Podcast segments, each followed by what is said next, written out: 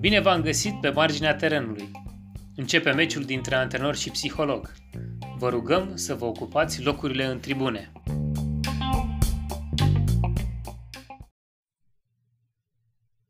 Salutare!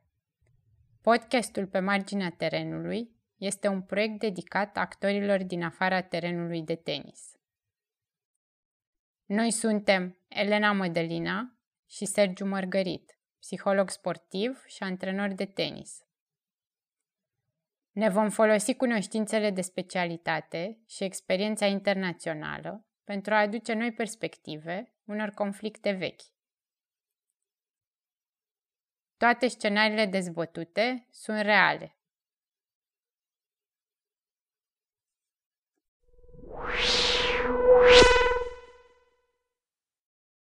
Astăzi sunt împreună cu Psihea Sport, aici alături de mine, și vom face o scurtă prezentare a ei. Eu voi fi în rolul de moderator și ea va răspunde întrebărilor mele și abia aștept să văd ce răspunsuri va da, fiindcă din experiență are răspunsuri foarte, foarte interesante.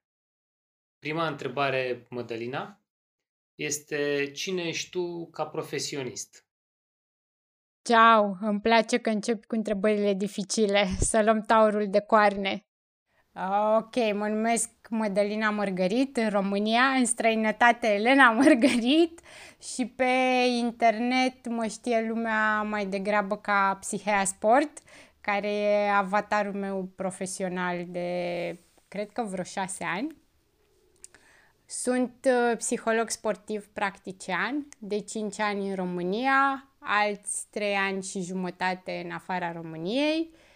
Um, povestea mea cu psihologia sportului a început în 2010, uh, după ce am terminat facultatea de psihologie la București, fusesem uh, student Erasmus în Barcelona, ultima jumătate de an și apoi m-am hotărât să-mi fac un master în Marea Britanie, în țara Galilor. Mai exact, să mă specializez pe psihologia sportului, care era deja un domeniu care mi-a trăsese foarte mult atenția încă din anul 2 de facultate. Și Cred că am păstrat de-a lungul timpului curiozitatea pe care o aveam și atunci și atracția către domeniul ăsta care e destul de dezorganizat și necesită foarte multă creativitate și foarte multe abilități pentru a avea un impact real și sustenabil asupra oamenilor cu care lucrezi. Am uh, lucrat, aș putea să zic, în toate zonele sportive, de la inițiere până la profesioniști, elită și am lucrat chiar și cu veterani de război și persoane care s-au retras din activitatea sportivă, deci am avut cumva privilegiul în ăștia 8 ani de când uh, lucrez în uh, domeniul psihologiei sportului să văd evoluția omului în sport, să văd toate, toate etapele devenirii unui sportiv. Și în prezent uh, sunt foarte concentrată pe lucru cu juniorii. E o arie care m-a pasionat dintotdeauna, sportul juvenil, pentru că mi se pare că poți avea impact Uh, destul de mare și cu cât impactul și intervenția se produce mai devreme, cu atât uh, rezultatele mm, persistă în timp mai mult. Și e, activând în România, mi s-a părut că e, un, e o zonă subdezvoltată și am văzut-o ca pe o oportunitate profesională. Ok, să înțeleg că în momentul de față te ocupi mai mult cu juniori. Da, da, da, da, e, a, e aproape exclusiv juniori, la fel o altă categorie cu care am lucrat foarte mult și cu care îmi place să lucrez sunt antrenorii, uh, pentru că ei sunt o, un alt uh, mini-sistem cheie în sistemul mare um, și dezvoltarea lor personală și profesională e foarte importantă pentru bunul mers al lucrurilor și are un impact extraordinar în dezvoltarea sportivilor, atât pe termen scurt cât și pe termen lung. De asemenea, cred că lumea știe că am lucrat foarte mult în, în tenis și și acum lucrez preponderent cu juniori din tenis.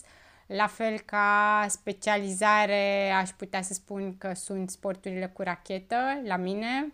Uh, îmi plac foarte mult sporturile individuale pentru că mi se pare că ai mai multă libertate de acțiune ca și psiholog în sporturile individuale decât în cele de echipă. Uh, am experiență și cu sporturi de echipă, cu sporturi mai puțin cunoscute în România, cum ar fi netball și lacrosse. Dar m-am, uh, m-am axat pe cele cu rachetă și cum ar fi badmintonul și tenisul. Am înțeles. Te mai ocupi și cu altceva din punct de vedere al psihologiei sportului sau al psihologiei în acest moment al carierei? Uh, da, pentru că a fost foarte important pentru mine de la început și cum reprezint această profesie a psihologiei sportului și sunt momentan destul de, de implicată în crearea unei comunități în România de psiholog sportiv, în crearea unui mediu sănătos de dezvoltare a psihologiei sportului și mm, a facilita accesul la informație de calitate pentru tinerii profesioniști, studenți și masteranzi la facultățile de educație fizică și sport, precum și de psihologie și care ar putea fi interesați de, de profesia asta.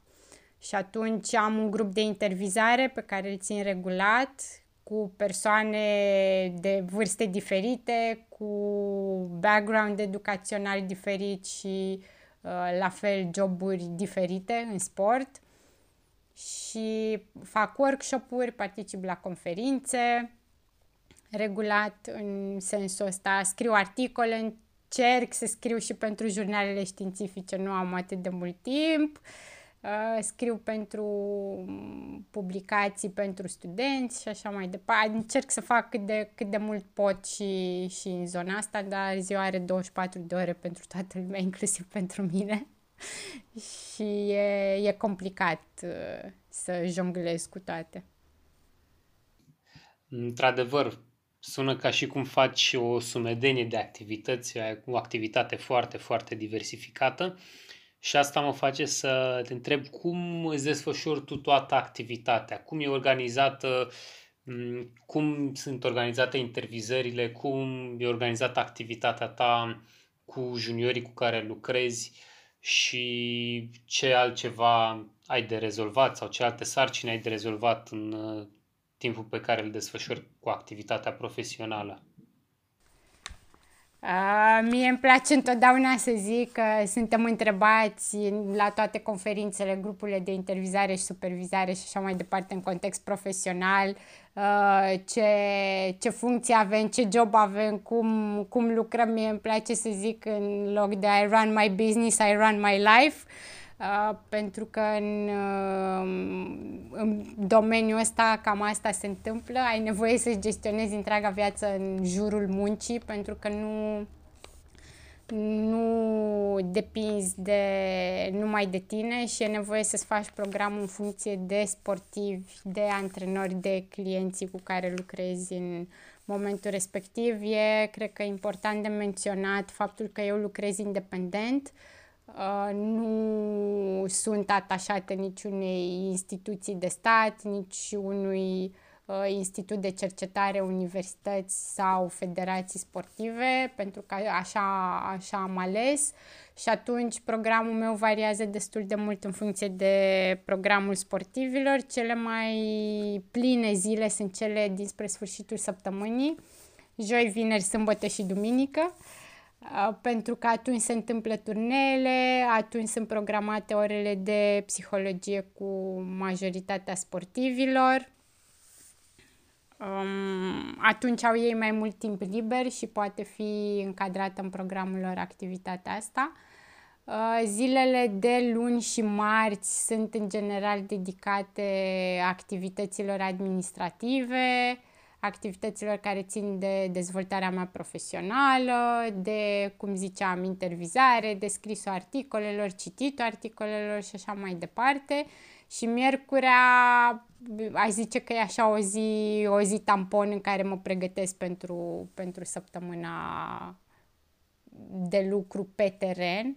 Uh, la fel, am ales să-mi desfășor activitatea în mediul sportivilor, adică nu am un cabinet. Uh, atunci când uh, merg cu ei în competiții sau avem o intervenție pe care o facem în timpul antrenamentului, merg la ei la club sau acolo unde se desfășoară competiția, iar atunci când avem întâlniri în afara terenului, am ales să lucrez într-un spațiu de lucru comun, într-un coworking space, uh, pentru că am vrut să, să aduc partea asta aplicată a psihologiei sportului în comunitate și în spațiu public.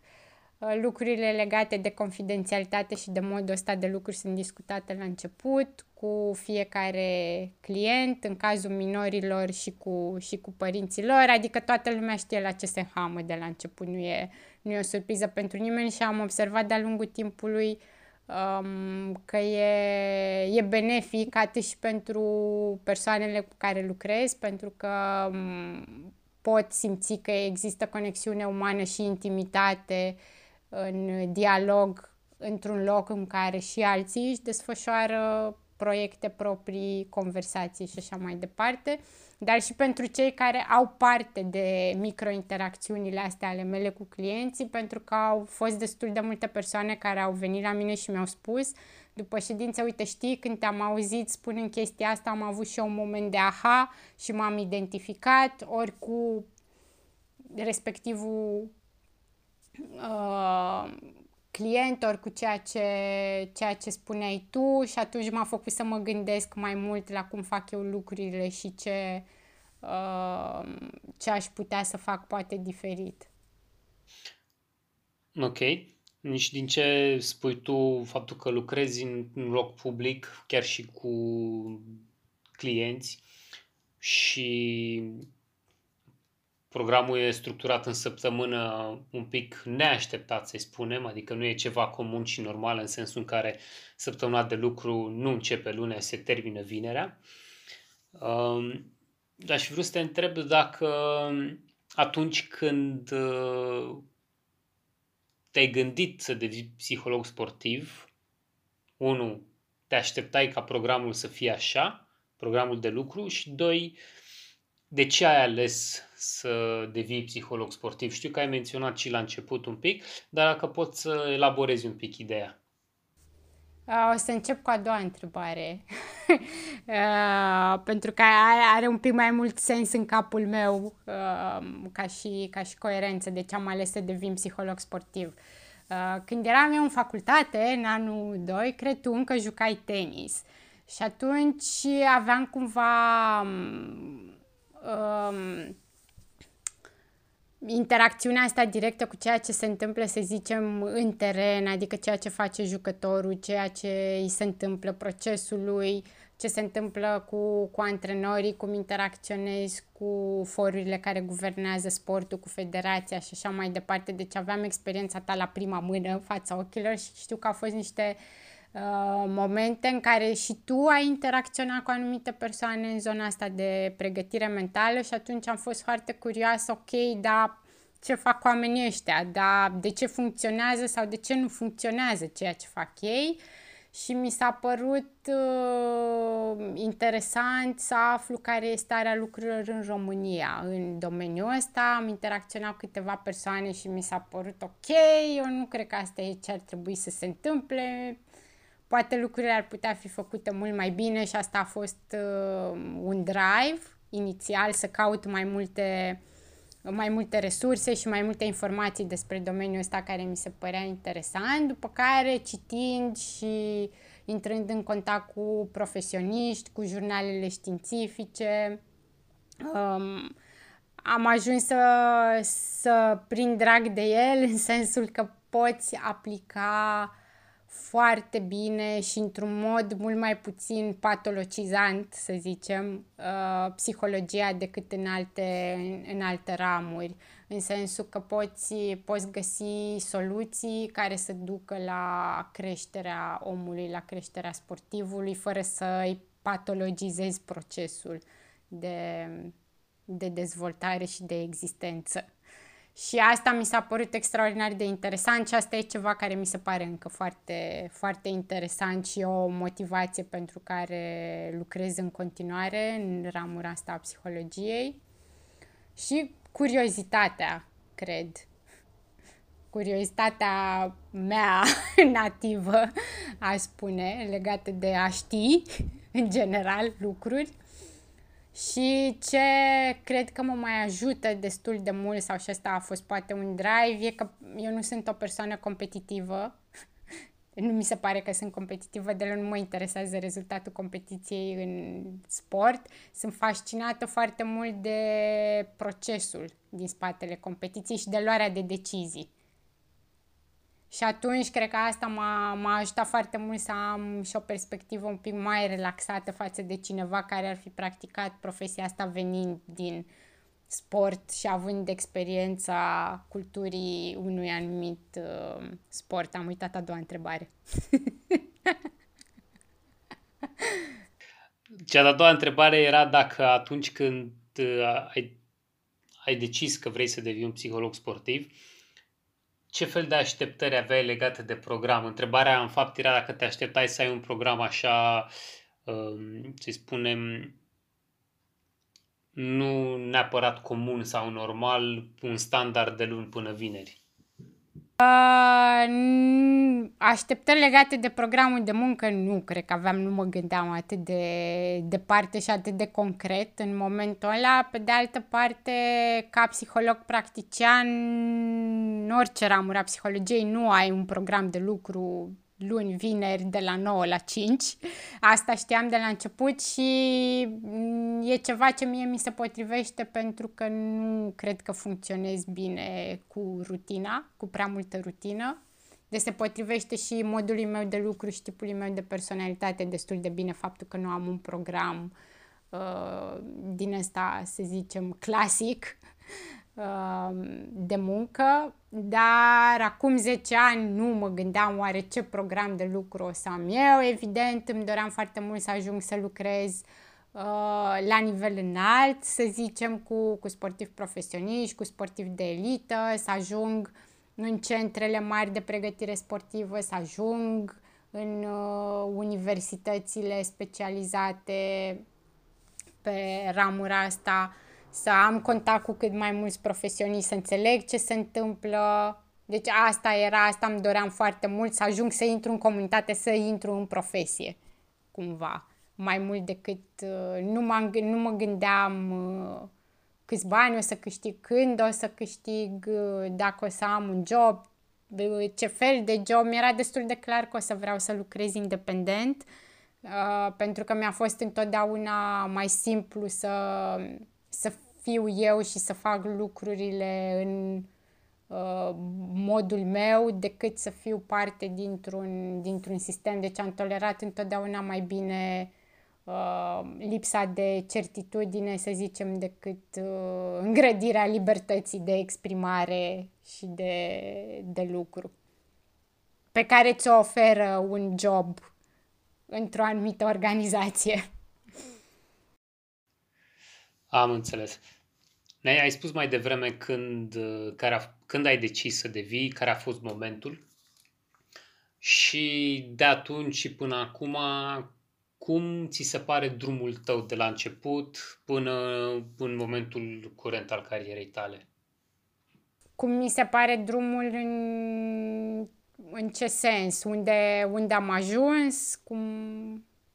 Ca mai mult, mai mult legat de experiențele pe care le-ai avut în parcursul timpului până în momentul curent, cum te-au format sau ce momente definitorii ai în dezvoltarea ta până acum?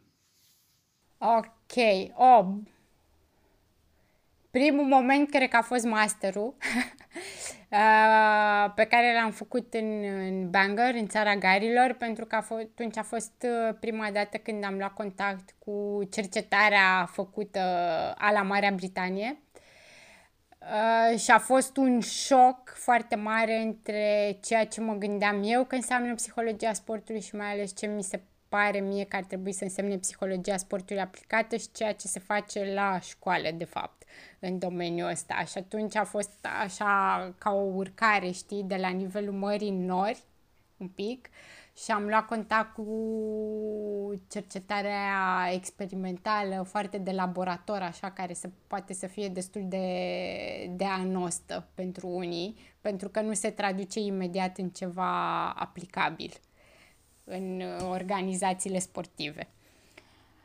Deci ăla a fost primul moment definitoriu în care m-am gândit, ok, eu chiar vreau să fac asta, cam ce înseamnă lucrul ăsta. După master am întors în România și am început, am făcut voluntariat un an, tot din dorința de a, de a înțelege mai bine ce se întâmplă și în România și cum aș putea să aplic toate cunoștințele alea pe care le acumulasem.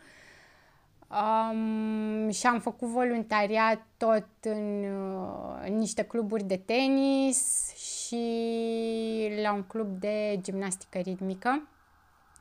Uh, mă rog, legătura cu tenisul a fost destul de, de ușor facilitată pentru că și dizertația mea de la master a fost făcută tot pe populație de antrenori de tenis și atunci era foarte interesant pentru mine după ce, după ce am analizat Uh, ce se întâmplă în mediul ăsta cu relația antrenor sportiv, hai să văd și în afară de analiza aia ce, ce se mai întâmplă și ce, ce impact aș putea eu să am.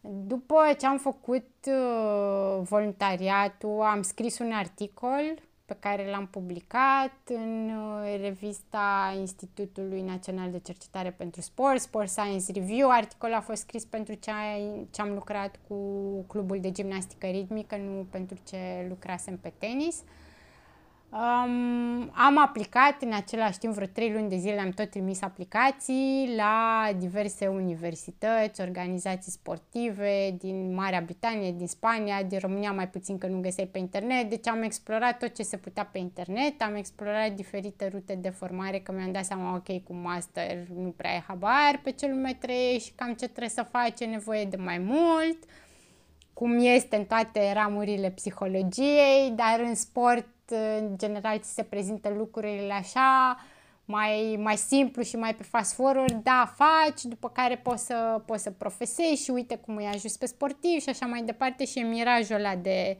de început când zici, mamă ce șmecher sunt eu, am terminat facultatea, am terminat master, o să schimb lumea, după care îți dai seama că nu e chiar așa. Uh, Uh, și după ce am primit o groază de reject, reject, reject la toate aplicațiile, la unele nici măcar nu s-au închisit oamenii să-mi răspundă, am căutat pe internet formări în Australia, în Statele Unite, Marea Britanie, în Spania, în Germania, Franța, deci tot ce, se, tot ce se găsea pe internet și având master în Marea Britanie m-am gândit că cel mai simplu e să-mi fac o formare și acolo să fie uh, cumva etapa asta de specializare și de școlarizare încheiată. Uh, M-am întors în Marea Britanie fără să am un plan bine pus la punct, fără să am un supervizor, fără să știu dacă o să fac formarea cu Asociația de Științe Sportive BASIS sau cu Asociația de Psihologie BPS.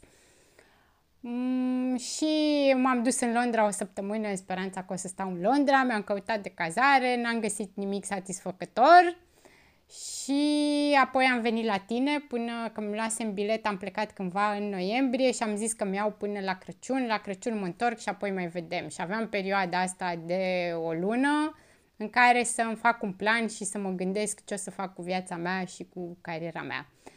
Și, mă rog, stând la tine, căutând iarăși pe internet, am găsit uh, supervizor care era în Uster și am încercat să dau de ea, Uh, la fel am primit și acolo înainte de accept reject de mai multe ori, am insistat și până la urmă mi-am găsit supervizor, mi-am reușit să-mi fac aplicația pentru, pentru supervizare cu Asociația de Științe Sportive din Marea Britanie, BASIS pe scurt, British Association of Sport and Exercise Sciences, e numele ei complet. Um, doi ani am stat în Worcester și mi-am făcut supervizarea, am lucrat cu echipele Universității de Netball și Badminton, fete și băieți la badminton, apoi am uh, reușit să lucrez cu copiii care se antrenau la Centrul de Excelență, care avea sediul la Universitatea din Worcester. Am lucrat cu sportivi din echipele acum naționale ale țării Galilor și Angliei. În momentul când am lucrat eu cu ei erau juniori și erau pe uh, traseul acela de dezvoltare Elite Pathway. Um, unul în Anglia, unul în uh, țara Galilor. Um, am mai lucrat cu echipa națională de la Cross a Marii Britanii înainte de Cupa Mondială. Am făcut niște workshop-uri, asta a fost chiar spre sfârșitul intervizării. Am mai făcut workshop-uri pentru antrenori, pentru studenți um, și așa mai departe. Am lucrat cu primul job, cred că a fost dat cu un club de canotaj uh, și acolo am avut de la elevi până la seniori toate categoriile de vârstă. La fel am lucrat cu antrenori începători, antrenori specialiști, antrenori de elită. Deci am ajuns în 2015, aproape. Bun, mi-am făcut supervizarea în timp record în 2 ani. Am aflat după ce am terminat-o că mai terminaseră înaintea mea 3 persoane. În 2 ani aveai pe vremea aia între minim 3 și maxim 6 ani să treci prin procesul ăsta de supervizare care Uh, presupune, presupune 500 de ore de practică, de interacțiune directă cu clientul. Uh, și asta, de, orele de practică le demonstrezi printr-un portofoliu în care îți demonstrezi și competențele și cât timp ai dedicat pregătirii, um, livrării serviciilor, cât ai reflectat după, ai de asemenea de făcut uh, de participa la diverse activități din astea de dezvoltare profesională continuă, cum sunt și grupurile de intervizare, conferințe și alt, uh, alt gen de prezentări, ai descris un articol, un studiu de caz, uh, la sfârșit, în ultima parte a portofoliului pentru a-ți primi acreditarea. În afară de supervizor există și un reviewer care îți vede portofoliul de trei ori în timpul supervizării la început, după ce îți faci 250 de ore și la sfârșit și îți dă feedback um, atât pe partea de setare de obiective și dezvoltare profesională, cât și pe partea de relație pe care o ai cu supervizorul și ce poate fi îmbunătățit în ambele, în ambele arii.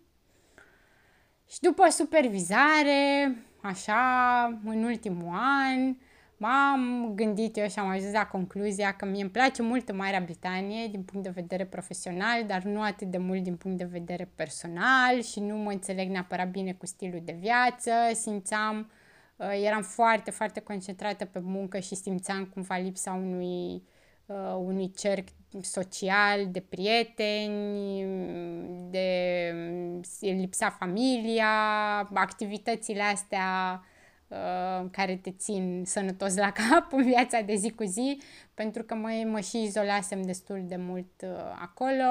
La sfârșitul intervizării am avut oferte de job pe care am refuzat-o și am hotărât să mă întorc în România. Um, în România, la fel, nu aveam neapărat un plan concret, însă era uh, în derulare un, un proiect care ar fi putut fi foarte, foarte interesant în România, dacă ar fi rezistat mai mult și ar fi putut să, să pună în mișcare niște rotițe și un gen de schimbare foarte necesar, tot pe tenis. Um, am început destul de repede să, să lucrez acolo, am fost colegi și acolo, așa. Uh, și pentru mine era, era extraordinar faptul că puteam să lucrez într-un mod organizat și să pun în aplicare tot ce, ce acumulasem și să pot să, să scriu un program de psihologie a sportului care să fie integrat cu pregătirea sportivă și pregătirea fizică uh, la nivel de club, um, de la vârste mici ale copiilor, de pe la 10 ani, deci era ceva ceea ce în România nu se mai făcea și nu, nici acum nu cred că se face uh, în mod atât de coerent și de sustenabil. și era o, o oportunitate extraordinară de a, de a dezvolta ceva de la zero și de poate a și aduce un pic de inovație în psihologia sportului, pentru că în România, nefiind uh, atât de multă tradiție și atât de mare domeniul în momentul de față, ca și sportul de altfel, uh, poți inova destul de mult fără să trebuiască să dărâmi, să dărâmi sau să schimbi um, ierarhii și obiceiuri și proceduri și modul de a face lucrurile atât de mult și atunci asta uh, era o ocazie perfectă. Uh, pentru trei ani aproape am, am reușit să pun cât de cât pe picioare un program. Au fost, din păcate, mult prea multe schimbări date de contextul organizațional care să care nu, nu m-au susținut, n-a reușit să, să măsor și să notez chiar toate datele de care am fi avut nevoie uh, ca să urmărim și să, să gestionăm un, un studiu longitudinal la nivel, de, la nivel de club, dar avem destul de multe date la nivel individual, pe partea de single case uh, design, ca să zic așa pentru că după ce activitatea la respectivul club s-a încheiat, am continuat să lucrez individual cu, cu unii dintre copiii și părinții pe care, cu care lucram acolo. Și am ajuns în 2020, așa pe scurt, pe destul de scurt. Așa. Cam asta e și mi se pare că am avut parte de o prezentare amplă a ceea ce reprezinți tu uh, pentru momentul prezent și eu nu pot decât să sumarizez toată prezentarea asta amplă decât prin aceasta este Mădălina Mărgărit. Propun ca acesta să fie finalul episodului de astăzi. Ați cunoscut-o pe Mădălina, în următorul episod mă veți cunoaște pe mine și Mădălina va avea rolul de moderator. Da, mulțum- mulțumesc mult pentru reflexie și pentru întrebări, pentru că mie îmi place foarte mult ceea ce fac și sunt aproape obsedată de procese și de eficientizarea proceselor, dar nu-mi place să vorbesc despre ceea ce fac. Și atunci e bine să fiu provocată din când în când. Așa? Și da, o să schimbăm rolurile în uh, episodul următor, așa că fiți pe fază. V-am pupat!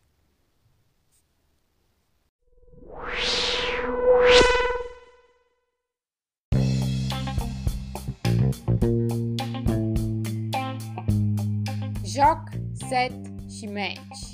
Până data viitoare, vă dorim experiențe fără regrete.